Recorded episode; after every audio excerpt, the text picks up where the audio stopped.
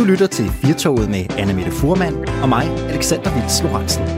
Det eneste tog i Danmark, hvor det er helt okay at tage sig en spiller i sendetiden. Ja, ja, ja, Det gjorde vi ja, i hvert fald ja, lige ja. her med... Øh, vi fik lige spillet lidt, øh, lidt kulørt materiale i radioen i sidste Ja. time. Pornhub vil gerne være en øh, kunstnerisk platform. De skal vise dokumentarfilm. Og jeg vil bare sige derude, hvis I nød det lige så meget, som jeg gjorde, Ja, så har det været en rigtig dejlig ja. Og så tror jeg, vi øh, lukker ned for, for lummerheden, og så kan jeg lige øh, sige, for at bevare den gode stemning, at øh, dagen den er tiltaget med 3 timer og 58 minutter. Det vil vi godt lige glæde os lidt over. Det, de synes jeg små. er sagtens. Ja, det er, Det er næsten være, fire øh, timer. Det er ved at være hvidvin og rosévejr igen snart. I- et 100 procent. Og du har fået en lejlighed med en altan, så der kommer du til at, at bo ude, går jeg ud fra. Ja, nu skal jeg lige blive lidt varmere. Nej, nej. Så sidder man derude med et tæppe og et lille glas og nyder, at det er blevet, øh, at det er blevet øh, solskin. Ja, jeg er lidt, en lille smule spændt på, hvordan det kommer til at forløbe, ikke? Fordi øh, jeg bor i sådan en relativt ny øh, bydel her i Aarhus, og jeg har hørt en masse historier om, at øh, det er sådan et sted, hvor øh, man i hvert fald skal huske sin øh, Vesterhavshabit, fordi det, det blæser ekstremt meget. Det er svært at sidde derude og nyde det. Okay. Og, øh, og så er der jo øh, os fra færger og andet godt. Ja. Så jeg er spændt på, hvordan det hele forløber. Det kan være, at jeg har købt øh, katten i sækken. Det, øh, Det finder du ud af lidt senere. Alexander, var du sådan en, øh, en øh, dreng, da du var lille, som elskede at lege med Lego? Jeg har i hvert fald haft sjove stunder med det. Lad os Ja. sige det på den måde. Jeg Men- tror ikke, det var noget, jeg gjorde helt vildt meget. Nej. Men, øh, men ja, jeg har, øh, jeg har da haft fingrene i det. Ja, men var du så sådan en, der tænkte, nu har jeg bygget øh, den her, øh, det her rumskib, så bygger jeg det lige om til et eller andet andet sejt. Ja, eller også så byggede jeg bare ting, der var øh, åndssvage. Og nogle gange så stak jeg de der Lego-mænd op i næsen også. Ja, Men det gør man jo. ja, det, ja, det gør man jo som barn. Der skal man jo proppe ting op i næsen og i munden og smage på det hele, og øh, ja, putte legetøj i munden. Sådan er børn jo. ja, Det er jo det, det er. Og sådan var jeg også. Man skal ikke sluge det. Øh, Jeg vil sige, jeg har besøgt øh, Lego House, som øh, jo er et sted, man kan komme ind og se på alskens former for Lego. Og der har de altså givet den gas, vil jeg bare sige. Man øh, står derude og skal ind i Lego House og tænker, bah, bliver det mon, mon lige så godt som Legoland, eller, eller hvordan? Hvad for, noget, hvad for noget kan vi se som er nyt? Og der bliver man altså blæst fuldstændig bagover. Der er øh, en helt øh, afdeling på første sal med Lego-entusiaster fra verden rundt, som øh, har bygget øh, forskellige ting ud fra fri, fri fantasi øh, af Lego, som er, er udstillet. Og de bygger altså ting, man ikke kan forestille sig, man kan bygge. Det er er fuldstændig mindblowing. Jeg har hørt øh, historier om Lego-hotellet, der også ligger ved Legoland, og jeg har aldrig været der, så jeg skal ikke sige, om det er sandt. Men det er et eller andet med, at man simpelthen bor på værelser, der jo nærmest øh, simulerer øh, Lego-landskaber. Jamen, det er der? det. Ja, ja, jeg har boet der. Vi boede på et værelse fuld af, af klodser i signalfarver, også i loftet. Hvad var det for Så- et tema? Jamen, vi valgte ikke et med tema. Man kan jo vælge pirattema eller øh, Ninjago-rum, men vores var bare helt almindelig gammeldags øh, klodsfarver fra 70'erne. Men jeg synes, det var, det var rigeligt. Men alt var jo klodser. Du ved, skabene er en, en klods, og sengene er en klods med dyner i og sådan noget. Det, øh, det er helt vildt. Det lyder som Ja. øh, at bo i et dukkehus. Ja, det kan man sådan set godt. Man bliver lidt øh, forstyrret. Altså, mine børn synes, det var, det var fedt. Jeg tænker, det var en oplevelse. Jeg har det sådan lidt, jeg er lidt nysgerrig på, når man så kan bo i et Ninjago-værelse eller sådan en piratværelse, er der så også figurer derinde? Altså det tænker jeg, står der så en pirat inde på Ja, værelset? jamen, de, det er jo det. Altså, Lego, det? det, når de giver den gas, så giver de den gas. Så gør de det rigtigt. Så er der simpelthen alt. Ej, Ja, og jeg elsker Legoland. Det kan være, jeg må, det kan være, jeg må ned og tage en nat, bare for at sove i et piratrum. det er det. Lidt senere, der skal vi også tale om den øh, internationale bededag, og øh, det er jo det, vi har spurgt vores lytter om i dag, dig der lytter med, hvad, hvad religion egentlig betyder for dig. Øh, jeg tror vist godt, Alexander, vi to vi kan sætte os på kirkebænken og sige, at vi er ikke de mest troende mennesker her i verden, i hvert fald ikke sådan i kristen forstand. Vi sidder bagerst i kirken, ikke? På den bagerste bænk. Det er der, vi vil sidde. Og jeg kan nu egentlig godt lide at sidde forrest, fordi jeg vil gerne øh, observere og have det hele med. Når jeg nu endelig er der, så skal jeg have det hele med, og sidder sådan og tænker, hvad var det, han sagde der i, øh, Ja. i sin prædiken? Hvordan kan jeg omsætte det? Hvordan kan jeg, øh, du ved, hvad kan jeg bruge det til? Jeg vil foretrække at sidde på den bagerste bænk, men jeg er også sådan en, jeg kan godt lide at observere menneskemængden. Ja. Jeg har en god veninde, der altid siger til mig, når vi er ude at spise eller er et andet sted, at så får jeg altid pladsen, hvor man kan sidde og kigge på folk. For hun siger, det er svært at holde en samtale med mig. Jeg er sådan en, der kigger. Jeg lurer. Rundt Du i observerer lokalet. Jeg er meget meget. observerende. Ja. Ja, ja. Så jeg vil sætte mig bagerst. Altså, jeg er hende, når jeg går i kirke, der altid kommer til at sidde ved siden af, af en person, som er øh, fast kirkegænger, og som, som synger med på det kor, degnen synger med på. Du ved, de, de siger amen, efter når man skal rejse sig op og sådan noget. Ja, ja. Ja, det er den type, jeg altid sidder ved siden af. Sådan en, der synger højt. altså, Ja. Jeg kan huske, da jeg øh, gik til konfirmationsforberedelse og også havde de der obligatoriske gange i kirken, øh, der var vi jo selvfølgelig så øh, utrænede kirkegængere, også unge mennesker på 14 år, at vi jo skulle have den her fra præsten. Når, altså, Nå, når vi var, ja, ja vi skulle vide, når vi skulle rejse os op. Det ja. var der ikke nogen af os, der vidste, så vi... Og hvis man ikke lige selv var ops, det var der jo nogen, der var. Der var jo nogen, der ikke var så vågne. Så havde man lige en sidemand til lige Ja, må du godt lide. Yes, naturligvis. ja, så, øh... men øh, vi bliver klogere på, på den internationale bededag for kvinder. Jeg var simpelthen ikke klar over, at det, det fandtes, og jeg glæder mig meget til at blive klogere på, hvad det, hvad det er for noget, hvad, hvad kvinderne får, får ud af det her, om det er noget, man kan blive, øh, blive inspireret af. Øh, hvis du har lyst til at øh, dele din sms, så kan du gøre det. Hvad betyder religion for dig. Skriv R4, og så din besked, og så send den til 1424. Hvis du har lyst til det, så kan du ringe ind til os. Det gør du på 72 30 44 44, 72 30 44 44. Og vi har også fået en øh, uh, sms, en dejlig lang sms fra, fra Michael. Han skriver, øh, en lytter skrev, at religion er for svage mennesker. Jeg tror på min egen måde, men min kone fra Ghana er meget troende. Hun kom til Danmark, læste dansk og efterfølgende marketing, sagde, hun skulle være nummer et i klassen for at få arbejde som mørk i Danmark. Hun blev nummer et i klassen, har i dag en kandidat i marketing, har fået et godt arbejde, refererer efter kun et år direkte til vicepræsidenten i firmaet, direktøren, som øh, også ejer og grundlægger af firmaet, har udtalt, at min kone er det bedste, som er hent firmaet. Så jeg synes ikke, man kan kalde det at øh, bære, det at være, undskyld, religiøs en svaghed, og husk, at jeg ikke er meget troende, men blot tror på min egen måde, skriver Michael. Og det her, det er jo øh, i virkeligheden en fascinerende historie. Det er det. At man kommer altså langt med tro. Man kan komme rigtig langt med tro. Ja, der er også mange øh, af dem, jeg kender, ej, jeg kender ikke så mange, men, men dem, jeg kender, som er troende, de hviler meget i det. Altså, fordi der er ligesom noget, der er større end dem. Og, øh, og det finder de ro i. De finder tryghed i det, det der øh, hen, de søger, hvis de har det svært. At, at, at så mødes man, der jo enormt øh, meget fællesskab også øh, i de her troende samfund. Og det, det kan jeg egentlig måske nogle gange godt savne. Og så at man jeg... ikke har det her fællesskab, hvor det er ligesom det, er det samme, man tror på. Man er der af den samme grund, og man deler sine historier, og man er hjælpsom, og man, man, man har ligesom en, en anden slags familie. Og jeg har det nogle gange sådan, altså nu er jeg typen, som tror på, at der, at der er et eller andet, der sker noget efter, der sker noget efter døden. Jeg vil synes, det var jeg vil synes, det var fattigt ikke at tro det, øh, men det er jo selvfølgelig op til den enkelte selv. Det er bare min øh, sådan helt øh, umiddelbare holdning. Men jeg har da nogle gange stået i situationer, hvor jeg har oplevet, at ting måske har været svære, og så har det altid på en eller anden måde løst sig for mig. Altså, jeg tror på tanken om, at der er nogen, der holder hånden over mig til tider. Ja. Har du nogensinde øh, talt med en præst? Altså har du brugt en præst til, øh, til noget andet, end den du lige giver hånd og siger tak for en gudstjeneste, eller man siger farvel til, hvis man har været til øh, begravelse? Altså har du haft en samtale med en præst nogensinde? Det har jeg faktisk aldrig haft, nej. nej. Fordi det kan man jo godt bruge i dag i kirken. Man kan godt bede om at få en, en snak med en præst, hvis, med, hvis man går med noget, og man går og roder med hvis ikke man har lyst til at tage i terapi eller til psykolog, så kan man da godt bruge en præst til, en, til den slags samtaler. Det kan være meget givende. Men hvad betyder religion for dig? Ring ind til 4-toget på 72 30 44 44, 72 30 44 44, eller send en uh, sms. Du skriver R4, laver et mellemrum, kommer med din uh, besked, og sender det hele afsted til 1424.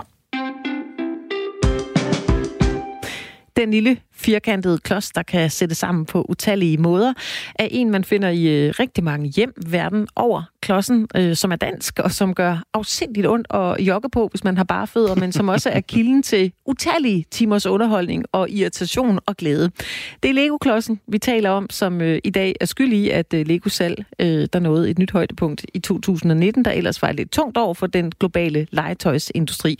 Samlet nåede salget 38,5 milliarder kroner hvilket er en øh, fremgang på 6 procent, og det er samtidig rekord, det viser Legos årsregnskab, der er offentliggjort onsdag. Men udover at Lego stadig fascinerer børn og voksne verden over, så øh, er der nogle mennesker, der lige tager den et hak længere og kan kalde sig en vaskeægte Lego-entusiast. En af dem er Søren Johansen, som i en alder af 44 år bygger med Lego på den seriøse måde. Velkommen til dig, Søren. Tak skal du have. Hvornår vidste du, at øh, det at bygge med Lego var lidt øh, mere end sådan bare normal interesse? Jamen, jeg tror, det skete i forbindelse med, da, da jeg sådan for 11 år genfandt interessen for, for Lego-hobby som voksen her for en, en 10-12 år siden.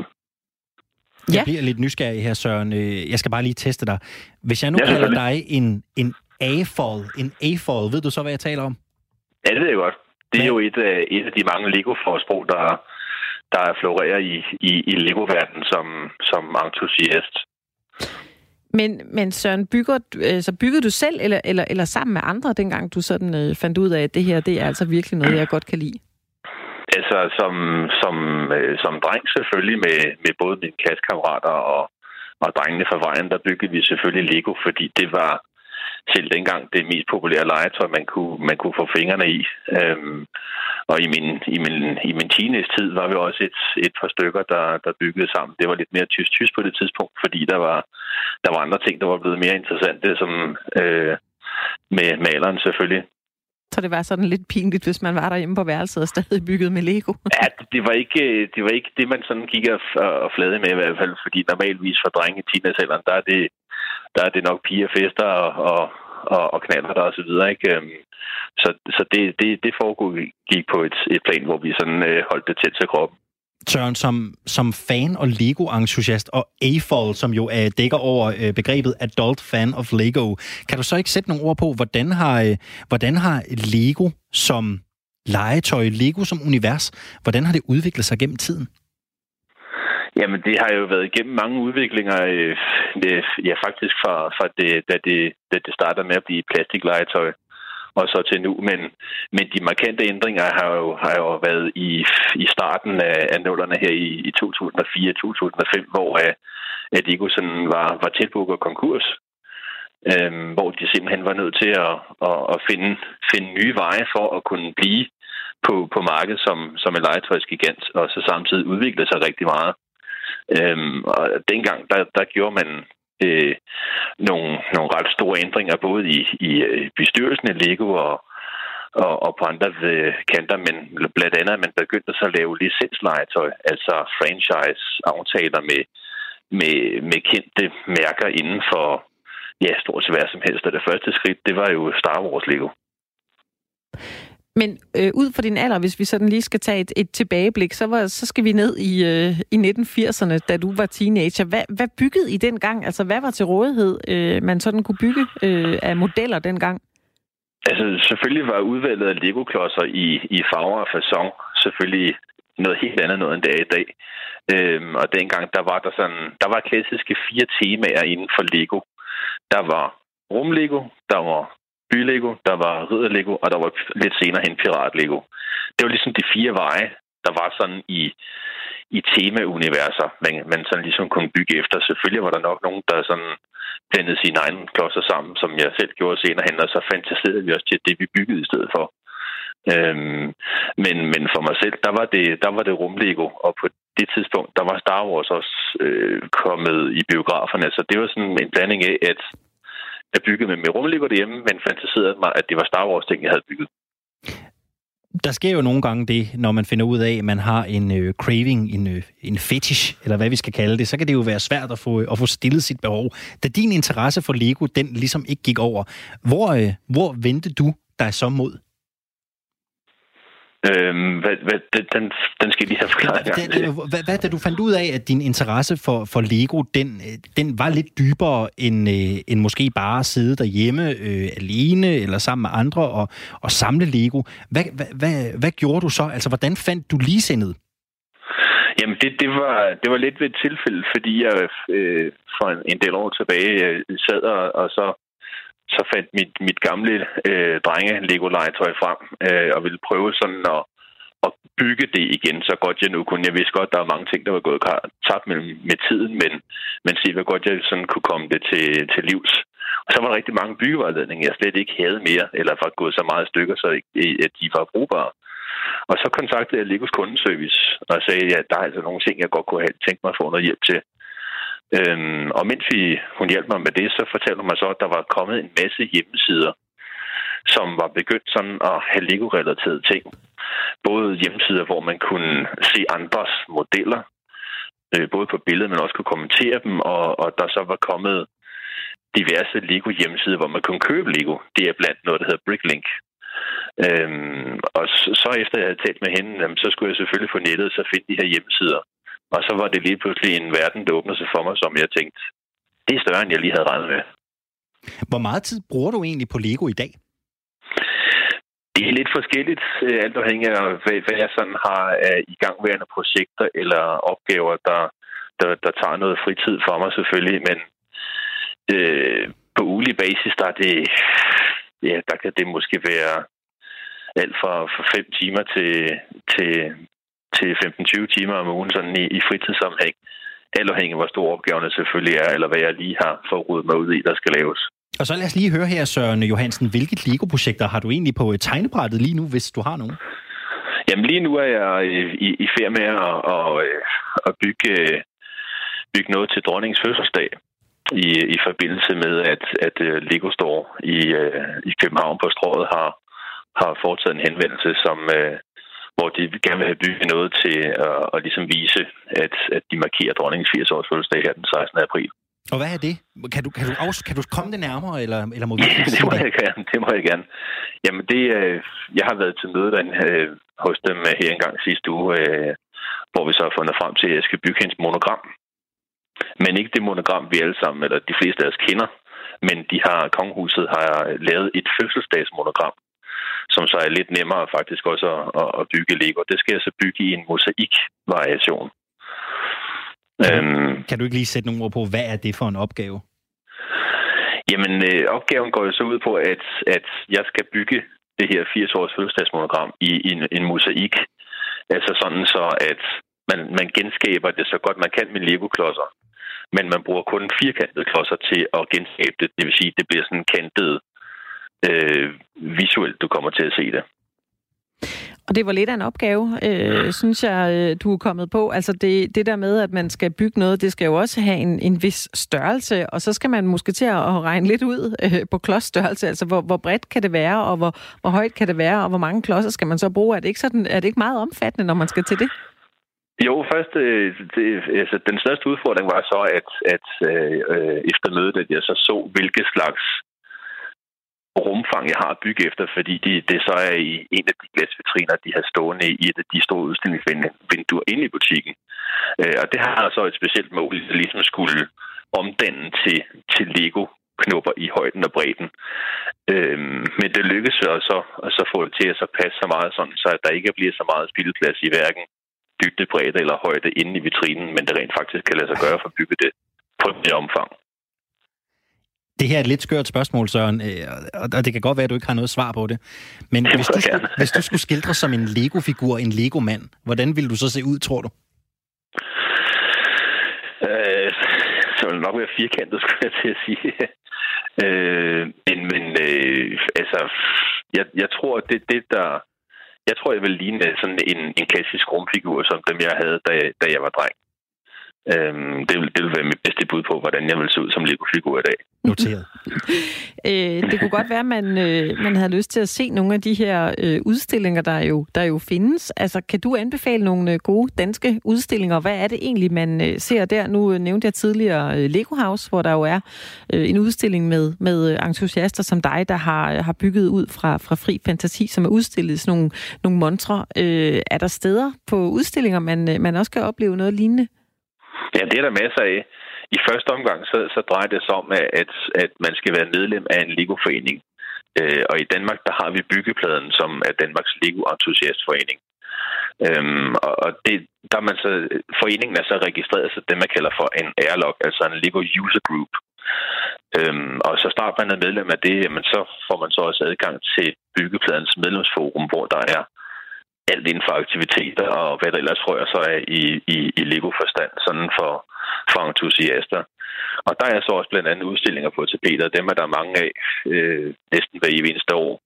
Men, men typisk så er der sådan tre klassiske udstillinger, jeg selv øh, øh, forsøger at deltage i, så, så meget jeg har tid til det. Øhm, og det er, det er Lego World i København ude i, i Villa Center. Øhm, og så har Lego øh, Foreningen deres egen udstilling, som de kalder for Klodsfest. Og det er i år her den, øh, den 10. maj i, i Næstved. Og så senere hen på, på året, så er der så Skærbæk Fan Weekend i Sønderjylland, og det er altid i september. Jeg kan huske Men, og det, det er ligesom de tre store øh, udstillinger, der sådan er på, på årlig basis. Jeg kan huske, da jeg var i øh, Danmarks Radio, der lavede vi faktisk et indslag om øh, den her Lego-weekend i Skærbæk, og det var jo fuldstændig fantastisk. Altså, det var et, øh, et vildt, vildt arrangement. Søren Johansen, hvilket Lego-projekt er du egentlig mest stolt af? Man, man får jo bygget en del, når man er Lego-entusiast som dig. Hvad, hvad har du mest lyst til at klappe dig selv på skulderen over? Hvad er du mest glad for at have lavet? Jamen, det, det, er, det er uden tvivl mit, mit, mit nyeste projekt, som, som jeg har bygget på de sidste års tid, som hed hvad kan man sige, debut til, til Lego World i år. Øh, det er sådan til Lego World, hvor vi kan udstille, der har vi jo så et område, der hedder fanzonen. Øhm, og når vi når dertil, det er altid året før, øh, fordi det altid er i, i vinterferien i henholdsvis uge 7 8, året efter, at Lego World det ligesom løber af stablen. Men der skal vi så søge øh, via en formular til at så få lov til at blive udvalgt til at udstille i fanzonen. Så i første omgang så er det lidt nære, når man bliver udtaget til det, fordi der er der kan godt være rift om pladserne, men det er også et spørgsmål om den, øh, den kvalitet af det, man nu har lavet, man, man ligesom øh, bliver valgt ud fra. Øhm, og det, jeg så debuteret med i år til Lego her, det var så et, et nyt middelalderprojekt, jeg har bygget på det sidste års tid, som, som øh, er det, jeg har er mit, er mit bedste projekt hidtil. Kan du sige nogle ord på, hvad det, sætte nogle ord på, hvad det er helt præcist, det middelalderprojekt? Ja, selvfølgelig. Jamen, det er, øh, det er lidt den omvendte verden, men, men det er en landsby, der, øh, hvor alle bygninger de ligger på en, en, en ø af en eller anden spe, speciel farve. Og så er alle de her landskabsøer med bygningerne på placeret ude i en sø, altså en kæmpe sø, hvor at, øh, at, at så, så er det egentlig bare en, en fredfuld landsby, men det ligger i en sø. Det vil sige, skal man nogen sted hen, så skal man enten sejle, eller så skal man gå via diverse brugssystemer, der nu er, er øh, fra hus til hus. Jeg bliver lidt nysgerrig, fordi øh, Lego har som, som virkelig, virksomhed jo altid appelleret til, at man, man bruger sin frie fantasi og selv øh, bygger modeller ud af de klodser, man nu har. Eventuelt så kan man øh, bygge det, der står på pakken, og så kan man skilte ad og finde på noget nyt. Men øh, det kræver jo så alligevel også lidt, øh, lidt kreativitet. Hvordan synes du, Lego påvirker din, øh, din hjerne sådan positivt, når du skal sidde og bygge noget? Altså, det, det, øh, det, det er blevet mere og mere øh, vil sige, tankekrævende i den, i den kreative fase og, og blive ved med at så, så, så bruge Legos elementer, fordi at der kommer hele tiden nye fasonger og farver eller anvendelsesmuligheder. Øh, og selvfølgelig for hver gang, der, der kommer et Lego-sæt, hvor der er en ny klods i, så er den jo tiltænkt ikke kun til, hvad det er, den skal bruges til i sættet, men også til, at du kan sidde hjemme og så se, eller afhængig hvor kreativt du kan se på det, men se de andre anvendelsesmuligheder, der er på lige den specielle klods. Og det synes jeg er ekstremt øh, øh, hvad kan man sige, kreativ øh, aspekt, og, og, øh, at Lego de byder ind med på den måde. Det, det, det er jo selvfølgelig, når man skal bruge sit hoved rigtig meget for at kunne se lidt anderledes på tingene, om det er en almindelig basisklods, eller om det er noget helt skævt, hvor man tænker, det havde jeg aldrig nogensinde forestillet mig, at det kunne bruges til det her. Men det kan det. Nu laver vi jo radio, øh, så vi kan jo øh, desværre ikke øh, vise billeder af dine øh, fine Lego-projekter. Men lad os nu lege med tanken, at vi kommer hjem og banker på din hoveddør og kommer ind i, dit, kommer ind i din bolig. Hvor meget fylder Lego hjemme hos dig? Det, det, det, det aktuelle, altså det er sådan hyppigst bruger, det har jeg stående i, øh, i halvdelen af mit soveværelse, hvis man kan sige det sådan øh, hvor jeg så har den ene lange side af, af soveværelset, der står der et kæmpe arbejdsbord opad. Øhm, og så er det så flankeret med, med, øh, med skuffereoler, ligesom man kender for, for, for værksteder, hvor du har søm og skruer i små skuffer, så har jeg leverklodser i dem i stedet for. Øhm, og så under bordet, der har jeg en del bedmåler stående med, med større elementer eller antal elementer, som ikke kan være de her skuffer. Øhm, og så, så har jeg en del stående i min kælder, både hvor der står øh, modeller nye som gamle, hvor der så også står en, en hulsmads kasser med, med Lego i, som, som jeg enten har rigtig meget af, eller som jeg ikke bruger lige i øjeblikket. Men øh, af pladsmæssige årsager, så har jeg ikke, eller ikke, jeg har ikke plads til at have det hele stående i min lejlighed øh, hele tiden. Det fylder ekstremt meget, når man skal sortere det ud hele tiden. Søren Johansen, hvor længe tror du, Lego vil øh, blive ved med at være en del af dit liv? Forhåbentligvis så længe jeg lever. Øhm, jeg, kan ikke, jeg kan ikke rigtig forestille mig, at, at der skulle komme andre ting i vejen. Altså, det, det er vel selvfølgelig umuligt at sige, men, men øh, så længe at jeg kan blive ved med at, at være kreativ anlagt, hvad indgår at bygge med Lego, så længe vil jeg blive ved med at gøre det. Søren Johansen, kæmpe entusiast af Lego. Tak fordi du var med her i Firtoget. Jo, tak skal du have. Tak for det. Radio 4 taler med Danmark. Og Søren vil lige tale med. Han øh, har et øh, næste stort projekt, han skal i gang med i øh, hans øh, Lego-byggeri. Det er nemlig i forbindelse med øh, dronningens 80-års fødselsdag den 16. april i år, hvor han har lavet et øh, monogram, som bliver udstillet i en øh, Lego-butik inde i København, som man kan komme og se i april måned. Ja, nu øh, skal vi jo tilbage til vores øh, snak om religion. Det fylder lidt i dag, fordi vi lige om lidt øh, dykker ned i den internationale bededag for kvinder, som løber af stablen i morgen, øh, Anne Mette. Spændende arrangement, ja. som vi bliver klogere på om lidt. Men derfor har vi jo også spurgt lytterne i dag, hvad fylder religion egentlig i dit liv? Og nu øh, kan vi sige øh, god eftermiddag og velkommen til Nils. Hej med jer. Hej, det Niels. er mig, der er en anden. Ja, øh, ved du hvad, jeg vil bare sige, at øh, det der med det religiøse, altså, øhm, det, det er jo, som øh, jeres kollega, jeg snakkede med før, han sagde, det der med, at øh, man render for meget rundt i det der hamsterhjul. Øh, og jeg går for meget op i alt det der menneskeskabte, og du ved, hvad bil man skal have, og hvad tøj man skal have på, og om man nu ser ordentligt ud og så videre, man kan gøre sig på i samfundet blandt de andre. Men hvis man lige sådan træder et skridt længere ud og går ud sådan i, i verden, ude i naturen, så bliver man jo meget lille, når man sådan fordyber sig i det, der foregår omkring en. Og øh, så bliver man måske lidt religiøs af, af det, at man er en del af en meget større ting, øh, som man jo ikke forstår noget som helst af, men egentlig bare kan, kan stå og betragte med åben mund og på løbet og tænke, det er jo helt fantastisk, uden at man egentlig kan forklare ret meget af det. Man kan fortælle, hvordan man laver en Lego-klods, og hvordan den bliver til, og hvordan man kan sætte den sammen. Sådan noget. Det er jo noget, vi selv har lavet. Men alt det der eventyrlige skabte, som vi bare er blevet en del af, fordi vi har fået lov at få den her oplevelse af at være her på jorden i den her tidsbegrænsede tid, vi nu har.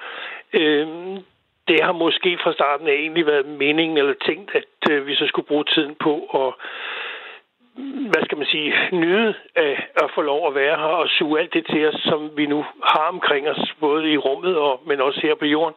Øhm, og så øhm, måske have mindre travlt med at beskæftige os så meget med, hvem der egentlig skal have lov at være her, og om vi overhovedet kan finde ud af at være sammen med hinanden, nu vi er på den her klode, hvor vi ikke kommer fra og sådan noget. Så, så jeg mener helt klart, at det religiøse ligger sådan set mere eller mindre i os alle sammen. Vi skal bare have hævet det frem, øh, fordi det er en stor del af det, øh, det eventyr, den oplevelse, vi egentlig får alle sammen foræret ved bare det at, at kunne være her og se og, og høre og beskæftige os med det, vi har omkring os. Helt konkret, Niels, hvordan kommer religiøsiteten selv til udtryk i dit liv? Jamen, øh, det kommer jo til udtryk på den måde, at... Øh, at jeg føler, at når jeg er ude i naturen, jeg beskæftiger mig en del med, med naturen og med de dyr, der er omkring mig, og, og med øh, i det hele taget øh, planter og så videre, at øh, at forundre sig over det, øh, hvordan det fungerer, at øh, jeg mener helt klart, om man så kalder det Gud eller, eller whatever, at så øh, er der jo et eller andet, som... Øh, som er så stort øh, og så øh, uforklarligt, som man øh, måske kalder det for Gud, fordi det er nemmere end, øh, end at finde no- nogle andre udtryk for det der, vi ikke forstår, eller det, vi ikke kan forklare, øh, og så egentlig bare øh, må overgive os til, øh, hvad skal man sige, betragtningen af det, ikke? og så sige, at, øh, at vi egentlig bare skal øh, forundres hver dag over, at vi kan trække vejret og se og høre. Altså det, det synes jeg i sig selv er, er jo helt fantastisk. Og det lyder også som om, at der er en øh, nær kobling mellem religion og filosofi i dit, øh, i dit verdenssyn og dit syn på det her. Altså, når jeg står udenfor, nu laver jeg jo en del naturting udenfor, og tager det ude i naturen og, og beskæftiger mig med det, og der havde jeg da besøg en dag af en præst, øh, som sagde, at hun synes, det var lidt fantastisk, at jeg rendte så meget rundt ude i naturen, og så siger, og så siger hun, om, om det måske havde øh, noget at gøre med, med mit syn på tilværelsen, eller, eller, eller hvad, hvad, det, hvad det hang sammen med, så siger jeg, nå jo, men for mig er det at stå ude i naturen og være tæt på naturen og kigge op, så er jeg jo faktisk i den største kirke, vi har her på jorden, fordi der er du jo tæt på, på himlen, kan man sige. Ikke?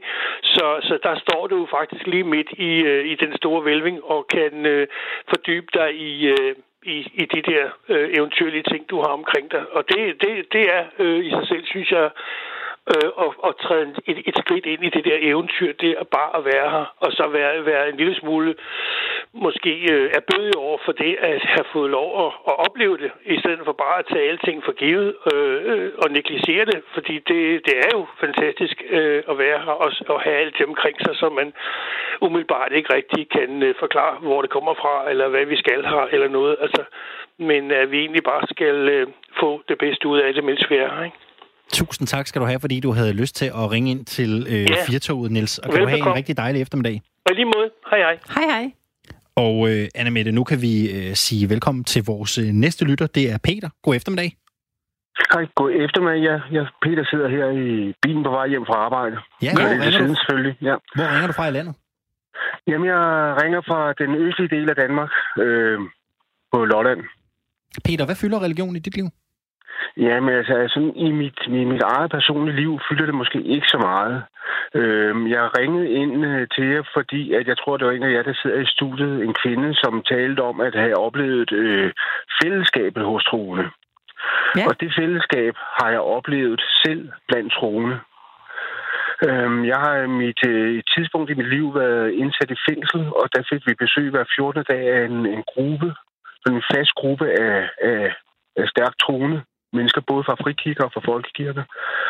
Øh, og havde nogle, øh, ikke seancer, men vi havde nogle møder med dem, som var meget frie og åbne, og hvor der selvfølgelig også var, var handlede en del om religion, fordi det var ligesom øh, det, de kom med. Øh, og de, de samtaler, de møder, de var virkelig givende. Hvordan, øh, altså nu, nu havde du den her oplevelse, men øh, hvordan havde du det sådan lige i starten? Altså da du skulle opleve det her første gang, var du skeptisk? Meget, faktisk. Ja. Øhm, jeg havde jo masser af tid øhm, og noget, øh, siden fængsel, og så har jeg faktisk brugt noget, af den, brugt noget af den tid til at gå i gang med at læse Bibelen, og jeg var gået, øh, jeg var nået stort set gennem øh, de fem mosebøger, ikke? Og så det var sådan et meget, meget interessant udgangspunkt at, øh, at øh, deltage i med. Ikke fordi kristne, de, øh, de knytter sig ikke så meget til de fem mosebøger, faktisk næsten slet ikke, vel? Men, men, men interessant alligevel, fordi at... Øh, Ja, altså stærkest måske virkelig at opleve det der fællesskab. Ikke? Altså mm. de fælles værdier, som de kommer med, ikke? de var virkelig stærke. Ja, og, og hvad har du sådan selv taget, taget med dig øh, efter det? Jamen, ja, altså et eller andet en misundelse. Ja, hvordan det? Fordi det er stærke. Det er stærke værdifællesskab. Ja. Fordi jeg tror, det er sjældent, man oplever så stærkt et værdifællesskab. Jeg tror ikke engang i... Øh, nogle gange måske sådan i meget, meget, meget ideologiske politiske partier, øh, kan man opleve så stærkt et værdifællesskab. Men ellers ikke, tror jeg. Peter, tak Og det sagde jeg faktisk også til dem ja. det sidste møde, ja. som jeg havde med dem, før jeg ja. blev løsladt. Ikke? Der sagde jeg rent faktisk til dem, ja. at, øh, at jeg kunne godt misse om det værdifællesskab. Ja, Forhåbentlig så er det noget, du kan møde andre steder i din, øh, i din dagligdag. Jamen, det tror jeg, man kan, altså, tak, men nu er jeg sådan lidt du... en indspænder selv. Tak. Ja. ja, tak velbekomme. fordi du ringede her til, til 80 ja, Ha' en god dag. Hej hej. Ja, tak lige måde. Hej. Hvor fader du, som er i himlene, helliget blive dit navn. Kom med dit rige, ske din vilje, som i himlen, således også på jorden. Så giv os i dag vores daglige brød. Forlad os vores skyld, som vi forlader vores skyldnere.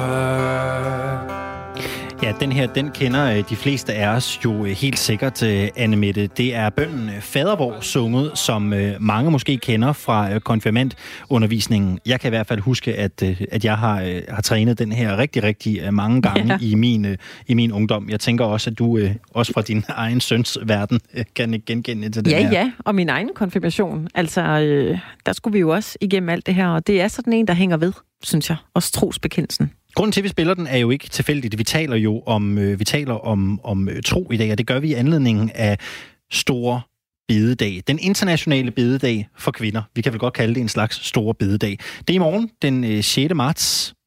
at det er kvindernes internationale bededag, hvor kristne kvinder over hele verden mødes og beder sammen. Og naturligvis også her i Danmark. God eftermiddag og velkommen til dig, Ellen Margrethe Gylling. Tak. Tak for det. Du er sovne og indvandrerpræst i Nathaniels Kirke og præst ved mødested Amager og formand for den økumeniske kvindekomité, som arrangerer bededagen her i Danmark. Ja. Start Ja. med at fortælle os, hvad er kvindernes internationale bededag? Ja, kvindernes internationale bededag, det er en verdensomspændende bevægelse af kristne kvinder, der mødes en gang om året for at fejre en fælles bededag.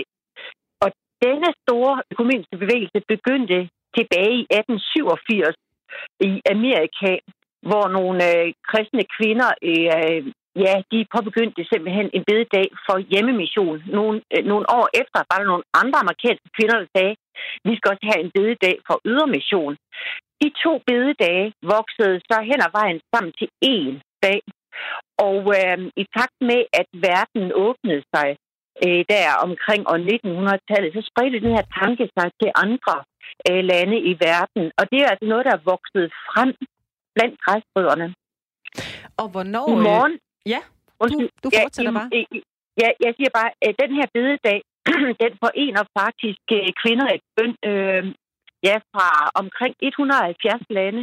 Omkring 170 lande er med i den her verdensomspændende bededag.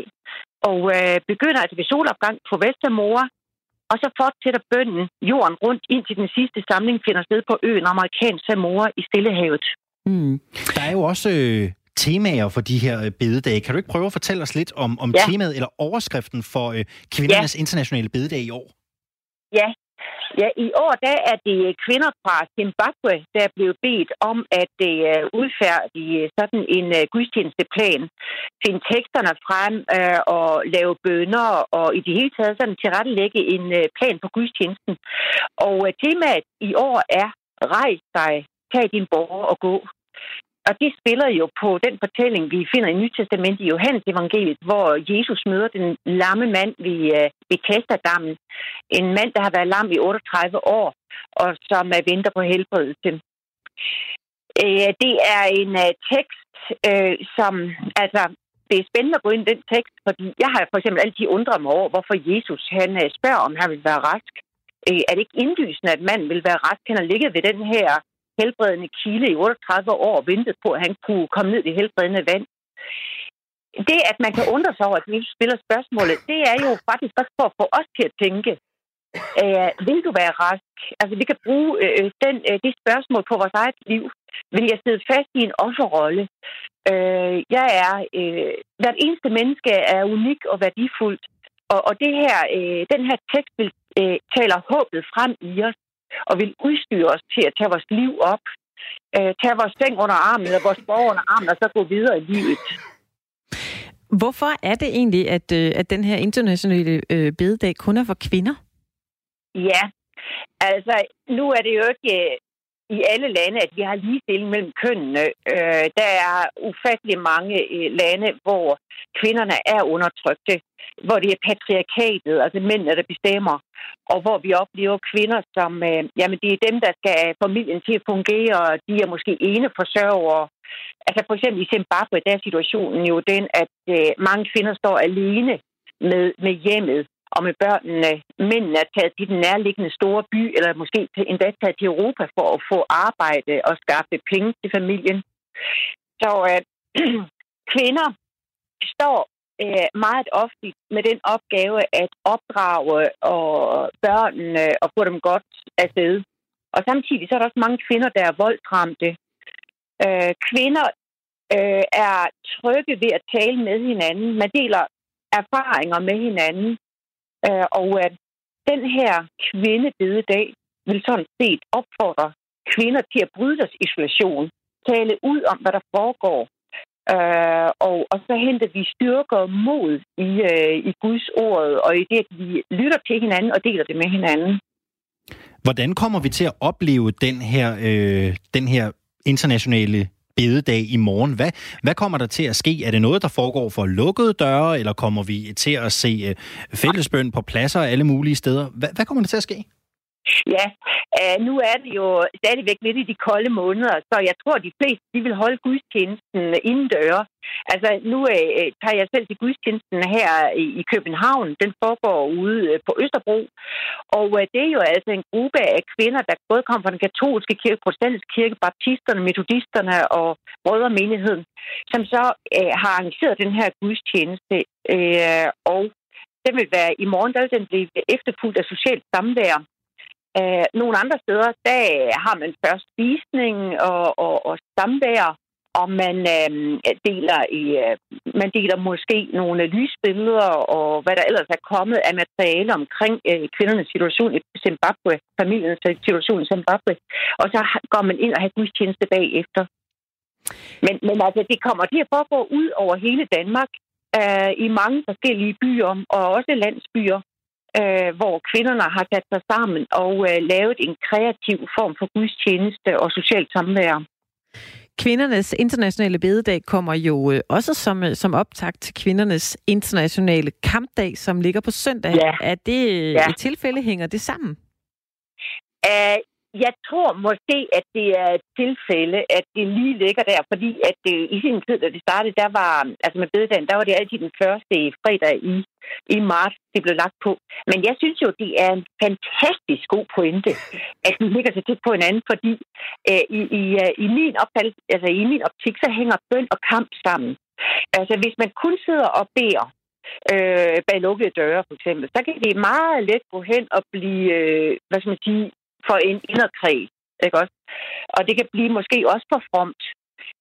Undskyld mig udtrykket.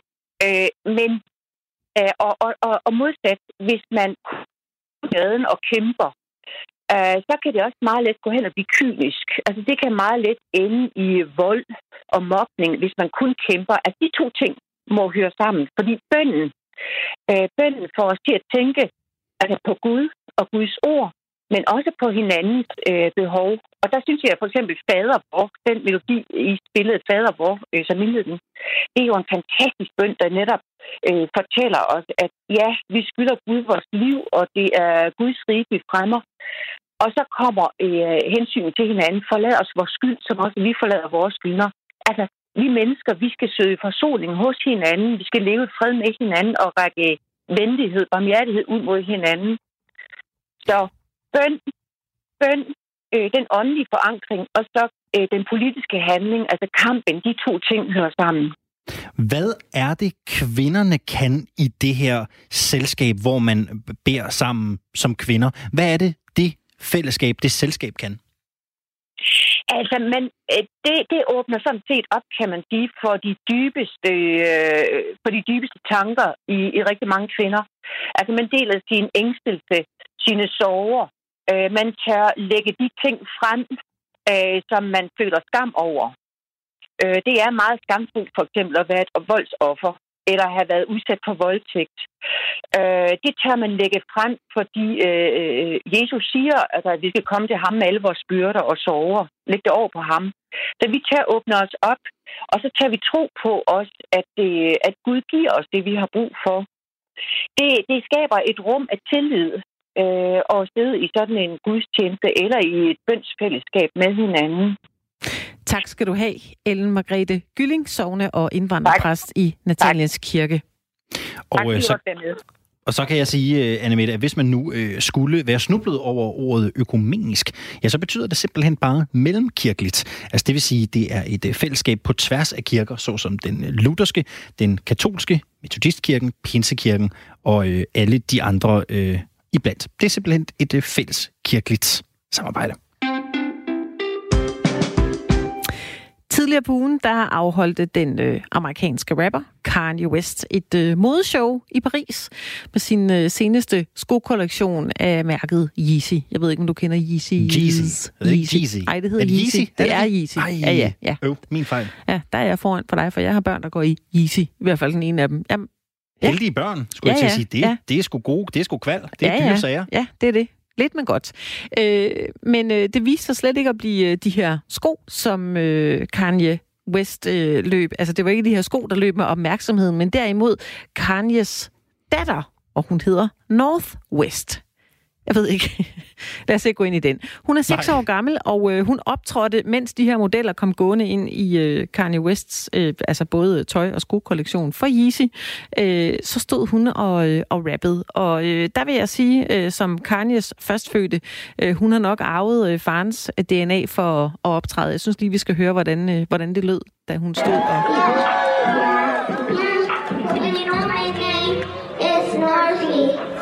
And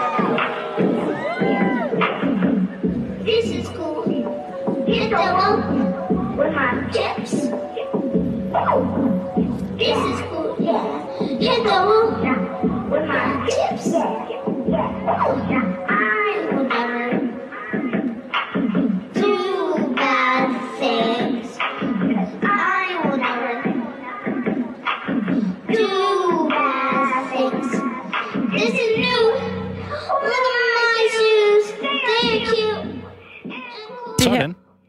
Ja, det var øh, North West, som hun hedder, datteren af rapperen Kanye West, og øh, kan vi godt sige tv-personligheden Kim Kardashian. Og øh, det, jeg tror ikke, det er det sidste, vi har hørt til, til hende her, Alexander. Og det, det fik os jo til at tænke lidt på det her. Der er jo ikke øh, så langt fra, øh, du ved, at være kendis til at få et øh, kendisbarn, som jo så også får, øh, får øh, måske en lidt lettere adgang til, til rampelyset og, øh, og senestøv. Man, man kan sige, at man får det lidt ind med, med modermælken. Og øh, hvis vi går lidt videre og ser på en anden kendis, nemlig Jennifer Lopez, øh, så kunne vi se under dette års Super Bowl, altså under halftime-showet, der kunne man øh, jo selvfølgelig høre J-Lo øh, optræde sammen med øh, Shakira, men også Jennifer Lopez datter, der hedder Emmy, hun øh, er 11 år. Hun var også med på scenen og give den gas. Så skal vi ikke lige høre, hvordan det lød med det kendisbarn? If you wanna live your life,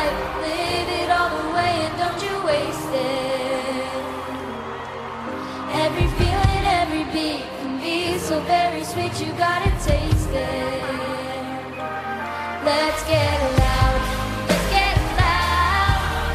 Turn the music up, let's do it. Come on, people, let's get loud. Må ikke det her det bliver øh, den ultimative titelmelodi for Radio Loud, når de går i luften?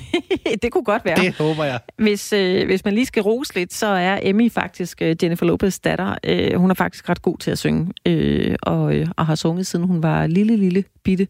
Øh, man kunne være lidt fræk at sige, at hun måske synger bedre end sin mor, men øh, lad os ikke gå ind på den. Ej, jeg synes, hun synger godt. Det gør det, det det er jo også en entertainer ja. uden lige. Men hun har jo altså bare den her smukke, rene stemme. Oh ja. Men øh, også hjemme i det kolde Danmark er der jo flere eksempler på øh, musikere, der er gået i fodsporene på deres kendte forældre, som øh, er det her, vi snakker om lige nu. Jeg synes lige, vi skal tage et, øh, et lyt på nogle af dem, som, øh, som er her i Danmark. Lad os lige starte med, med ham her.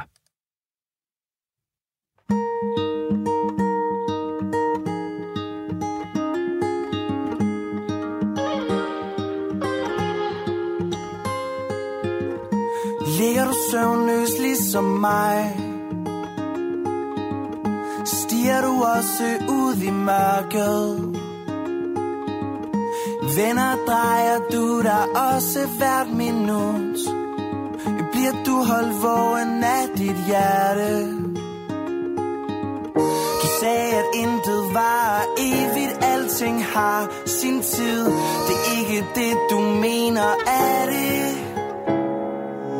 Så hvis du ligger og tænker, ikke gider det længere. Så husk at alting går op og ned.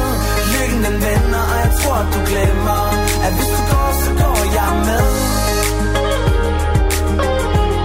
At hvis du går, så går jeg med. At hvis du går, så går jeg med. Ja, det var Hjalmar Larsen, søn af nu øh, afdøde Kim Larsen. Øh, Jeg skal lige høre, Alexander, nu vi snakker om øh, altså, musikere, der er, er, er kendte forældre. Synes du, man kan høre øh, farmand Kim Larsen i, øh, i Hjalmar? øh, personligt, og det kan godt være, det er, fordi jeg ikke øh, er god til at, at kende stemmer, men jeg, jeg ikke umiddelbart, havde jeg gættet det. Der Nej. mangler lidt... Øh, Der, der mangler lidt noget. cigaretter Der mangler lidt, og jeg lidt alder. faktisk til at sige, der mangler lidt smøg. Ja. og, en- og en øl. Ja, men hvis man går tilbage til helt øh, nogle af de første gasolinplader, så havde øh, Kim Larsen jo også en, øh, en lidt yngre stemme. Men hvis vi lige bliver øh, i Aarhus her, så er der jo også en meget kendt aarhusianer, der hedder Thomas Helmi. Han har også en søn, der er gået den musiske vej, nemlig Hugo Helmi. Skal vi ikke lige høre, hvordan det lyder?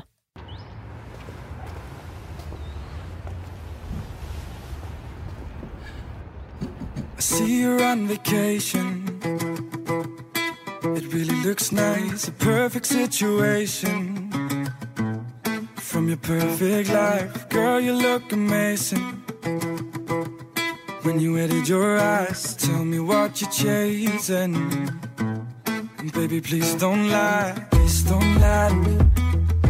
Do you have it all? Please don't lie to me.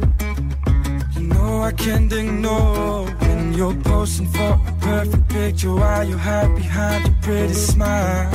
Please don't lie, please don't lie to me. I want you out on the dance floor. Ain't that what you came for? Be right here, right now. No need to act like you own it.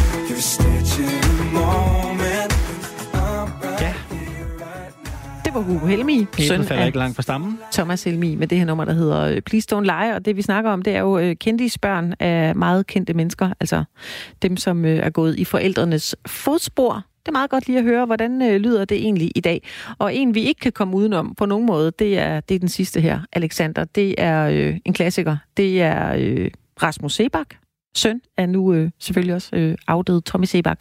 Jeg synes lige, vi skal, vi skal lytte til den som den sidste.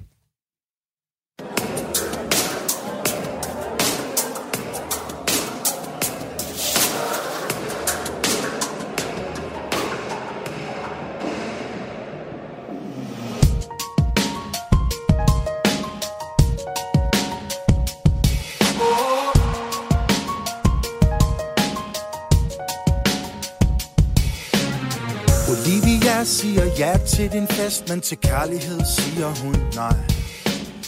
Olivia, hun lukker ikke nogen ind i sit hjerte, heller ikke dig.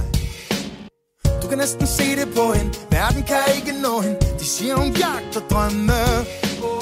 Hun siger, hey superstar, kom og tag mig væk herfra, væk før natten er omme. Hun tager en dans til og tager et shot mere. Hvad end der holder tårne tilbage og hun er helt der, og han er lige der. Musikken spiller, og Olivia siger Kom og tag mig helt derud, hvor drømmene de aldrig ender. Og lad mig aldrig vågne Kom og giv mig endnu en af dine vilde søvnløse nætter. Og dans under månen. Jeg tænker på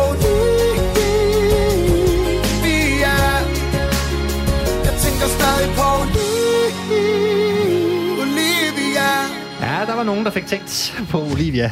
Det var der. Det var Rasmus Sebak. Jeg kunne bedre lide far, hvis jeg må sige det. Jamen, Det må det må godt. du gerne. Det må du da gerne.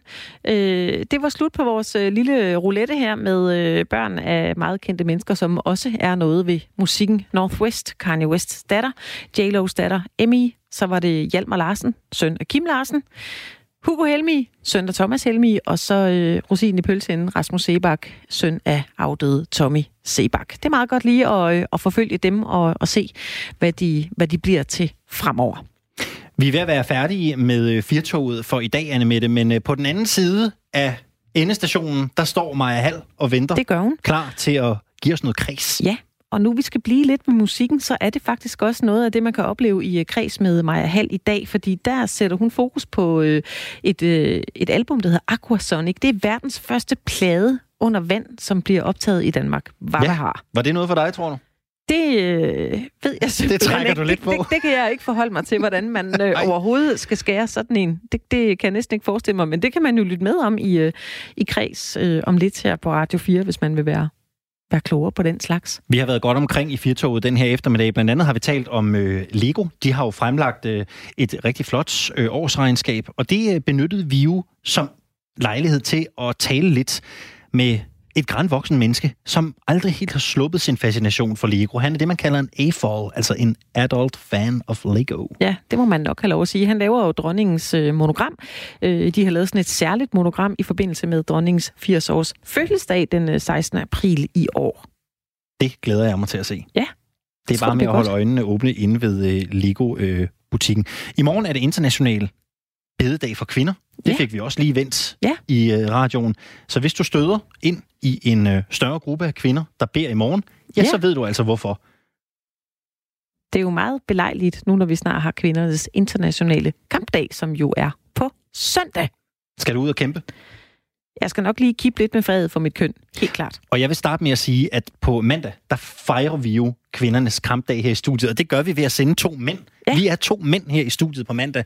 Det er Toge Gripping, øh, vores producer og undertegnet, Ja, der indtager dag. studiet, og så hylder vi kvindekønnet. Jeg skal på Kvindemuseet på mandag for første gang i hele mit liv. Jeg Ja. glæder mig Ja. rigtig meget. Det bliver en fornøjelse. Programmet her, det er produceret af øh, Metronome Productions for øh, Radio 4. Maja Hall, hun står lige inde i studie 3 lige nu og er ved at gøre sig klar. Men først, så skal vi have et nyhedsoverblik.